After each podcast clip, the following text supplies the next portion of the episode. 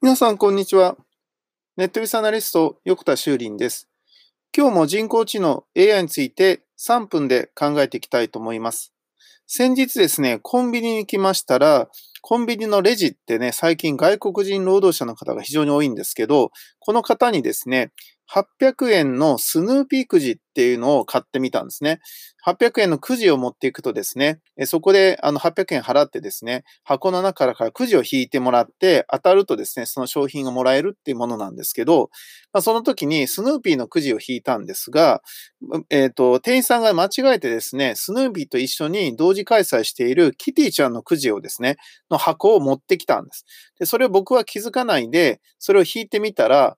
あの、当たりが出て1等が出たんですね。で、それで、あの、赤いですね、キティちゃんのキャリーバッグが当たったんですけど、僕はそのキティちゃんのくじをまさか引いてると思わないわけですよね。だってスヌーピーのくじ買ってるから。で、それであまりにも1等が素晴らしかったので、だから喜んでしまって、それをいただいてですね、車に乗せて帰ったの。そして車を運転してるときに、あれ？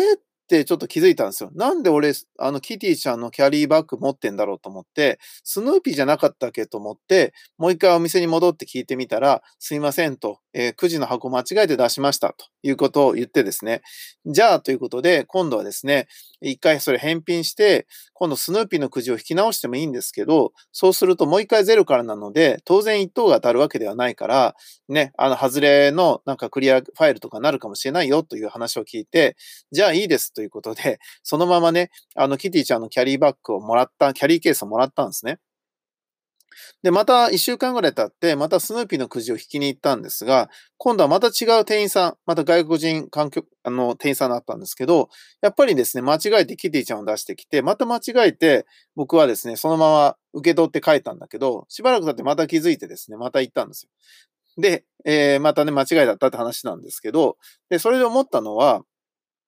その、外国人の方だから、まあそういうね、キティちゃんとスヌーピーと間違えたって、まあ仕方ないなと思った。これ日本人だったらもっと怒るんだけど、まあね、あの、ちゃんと分かってないから、言語もね、えー、そのくじもちゃんと読めてなかったんじゃないのと思って、あの、許したわけなんだけど、だけどこれ日本人ならね、えー、もっと怒ってるはず。でもそもそもそれを雇ってるのは日本人だから、あの、ここの経営者の人ってもうちょっとちゃんとしといて雇わなきゃいけないじゃんっていう、えー、お店に対してはクレームを持つけど、本人に対してクレームを持たないということなんですよね。で、ここ、